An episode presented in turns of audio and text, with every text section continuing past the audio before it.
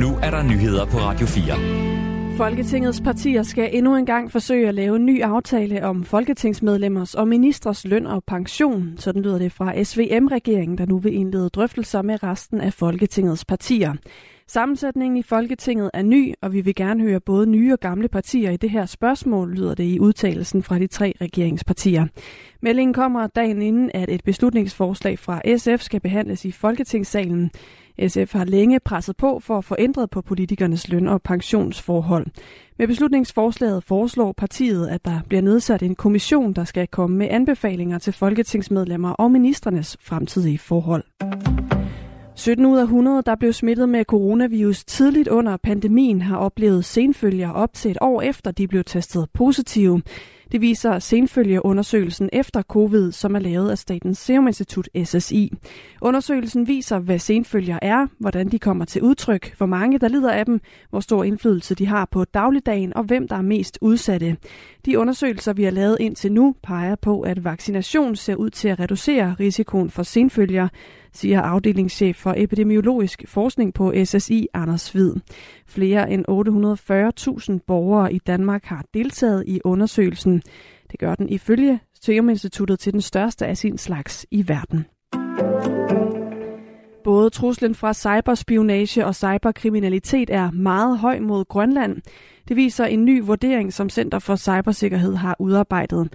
Det første gang, der er udarbejdet sådan en vurdering af cybertruslen mod Grønland. I en pressemeddelelse bliver Rusland og Kina nævnt flere gange som interesseret i Grønland.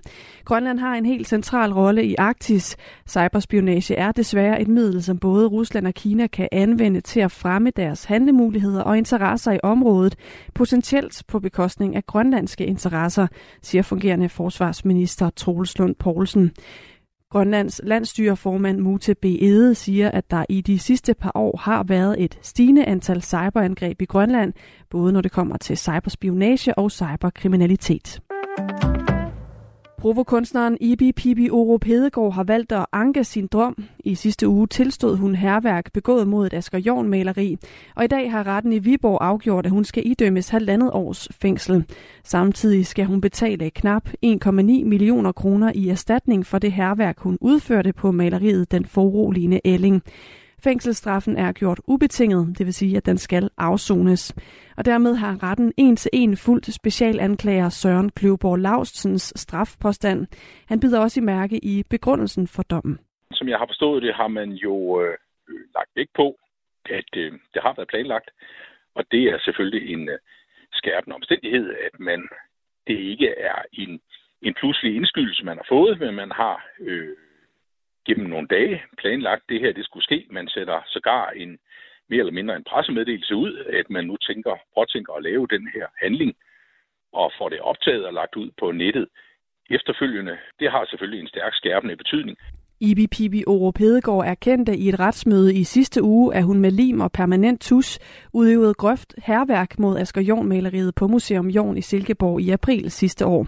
Kunstneren, der grundet et juridisk kønsskifte er kvinde, havde selv håbet på en anden dom, siger hun til Radio 4. Det skal ikke være nogen hemmelighed. Halvanden år, der er man jo valgt at følge øh, anklagemyndighedens øh, påstand til, til øh, ja, en til en nærmest ikke. Så det kunne ikke være ved være, så naturligvis så angreb om. Og anken er allerede sendt afsted, oplyser hendes forsvarsadvokat Mette Grits Dage. Halvandet år, det er jo øh, virkelig en hård dom, og så øh, den omstændighed, at dommen er rent ubetinget, det havde jeg heller ikke set komme. Min klient, hun har ikke en plet på straffattesten og gode personlige forhold, så derfor havde jeg egentlig forventet, at der ville blive øh, idømt en, en helt eller delvis betinget dom. Omkring 2 millioner borgere vil i løbet af de næste måneder modtage en mail, en sms eller et digitalt brev i forbindelse med årsopgørelsen. Det skyldes, at mange har eller i den kommende tid kommer til at rette i deres skatteoplysninger. Det siger Jan Møller Mikkelsen, der er underdirektør i Skattestyrelsen. Når vi skriver til så mange danskere, er det fordi vi kan se, at der mangler oplysninger, eller at der er noget, som borgeren skal tjekke efter, efter at have rettet i skatteoplysningerne, lyder det. Styrelsen forsøger i højere grad end tidligere at skræddersy beskederne til den enkelte borgers behov, lyder det. Aftenen og natten byder på mest skyet vejr med regn mange steder. Temperaturen ned mellem 5 og 8 grader, og så får vi en frisk vind til cooling fra sydvest, melder DMI. Det var nyhederne klokken 18 her på Radio 4 med Anne Philipsen.